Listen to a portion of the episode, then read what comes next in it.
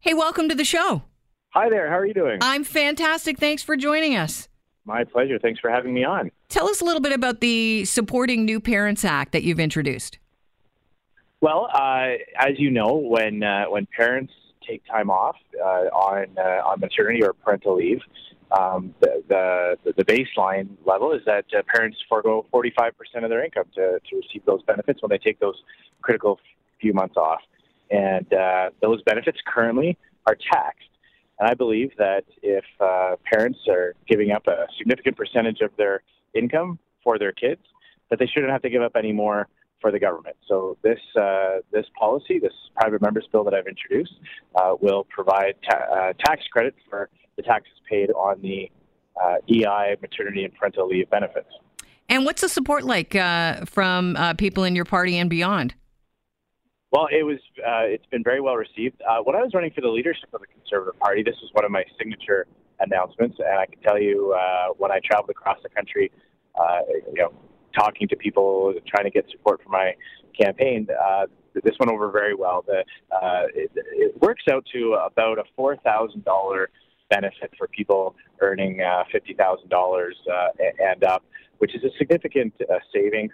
Many parents I've talked to, uh, even even some who who receive a, uh, any kind of top up for, from their work, if they uh, if their employer tops up the EI uh, benefits, they often have a tax hit at the end of the year. You know, the, the, the, the withholding tax is not sufficient, and so when they have to file their taxes, they often have to write a check to the federal government. So in this type of situation, uh, this will uh, be one less thing for parents to have to worry about when they're already spending so much money on strollers and change tables and diapers and new clothes, uh, and it's a, a way to really support uh, people who are making sacrifices to uh, to raise their kids. We're speaking with Andrew Scheer, who is the leader of the Conservative Party, talking about the Supporting New Parents Act. It's a private members bill that he has introduced.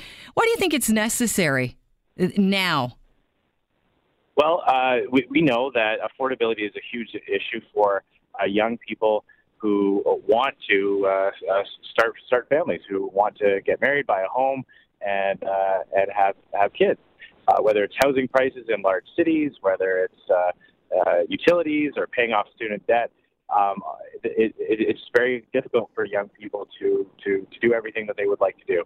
So I believe that the federal government should uh, make things easier, make things more affordable.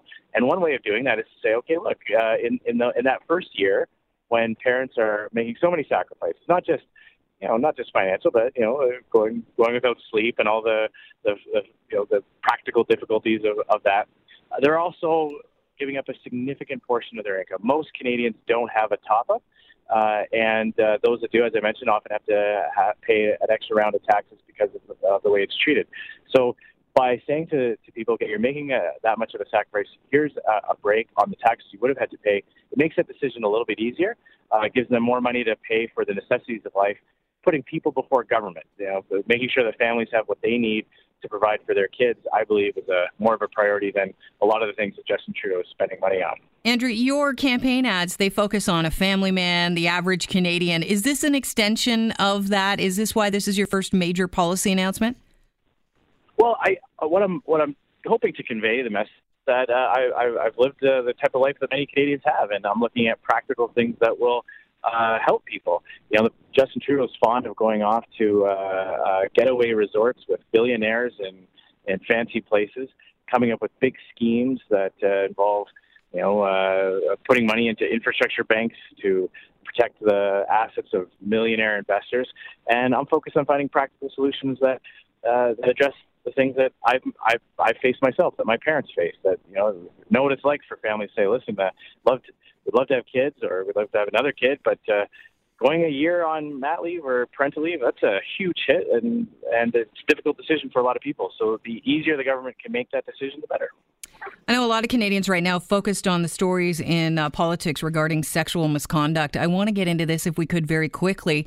Uh, Maclean's magazine published a report saying that the um, Conservative MP, uh, and he was uh, the president of the Ontario Progressive Conservative Party, Rick Dykstra, who's now stepped down, um, had, was accused of sexual assault in 2014. You, Andrew Scheer, you have instructed your party to launch an independent investigation into questions surrounding Rick Dykstra when he was uh, involved with federal politics in his candidacy in uh, 2015.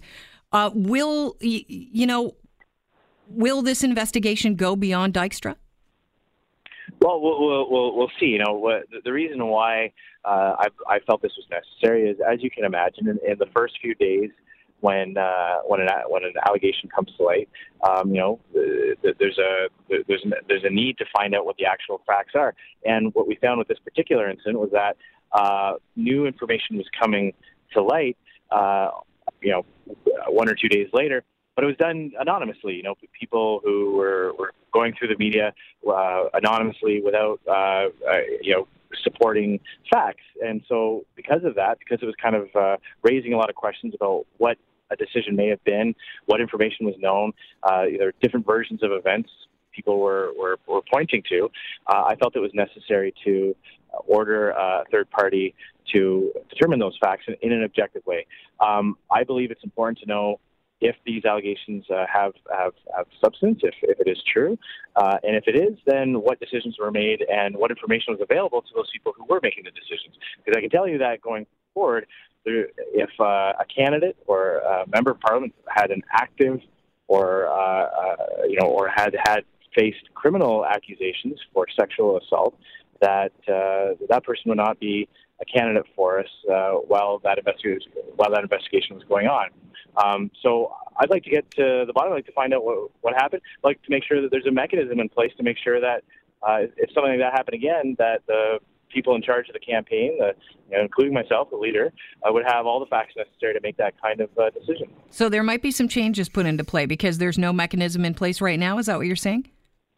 Well, again, you know, it's very difficult to go on uh, on what actually happened uh, mm-hmm. uh, because uh, they they haven't been substantiated, and, and so far, uh, other than people speaking through the media, uh, there hasn't uh, been under my leadership specific uh, points raised with me or, or with my team by any of the people uh, involved. So uh, we'll see what happens, and, and I think uh, it's important to get the results of that objective look at it. Uh, do we need to make sure there's a process in place where uh, complaints, if they are raised, uh, are to, you know are, are handled? Of course. What does that look like? What does that mean? What's the best way to do that to protect the confidentiality in some cases of uh, victims of, of incidents that don't want to have their name splashed all over the media? Uh, what do we do to hold people accountable for their actions? What kind of process do we put in place to find out the facts? What burden is on party officials to do some some legwork here, you know, to, to proactively look into things. Uh, those are the types of things I want to make sure are in place uh, so that if an incident comes to light, there's a fair process that everyone can understand. Uh, will be put into action that will lead to the right decision. A lot of questions, a lot of question marks there for sure. I really appreciate your time, Andrew. Thanks so much for joining us on the show. My pleasure, anytime.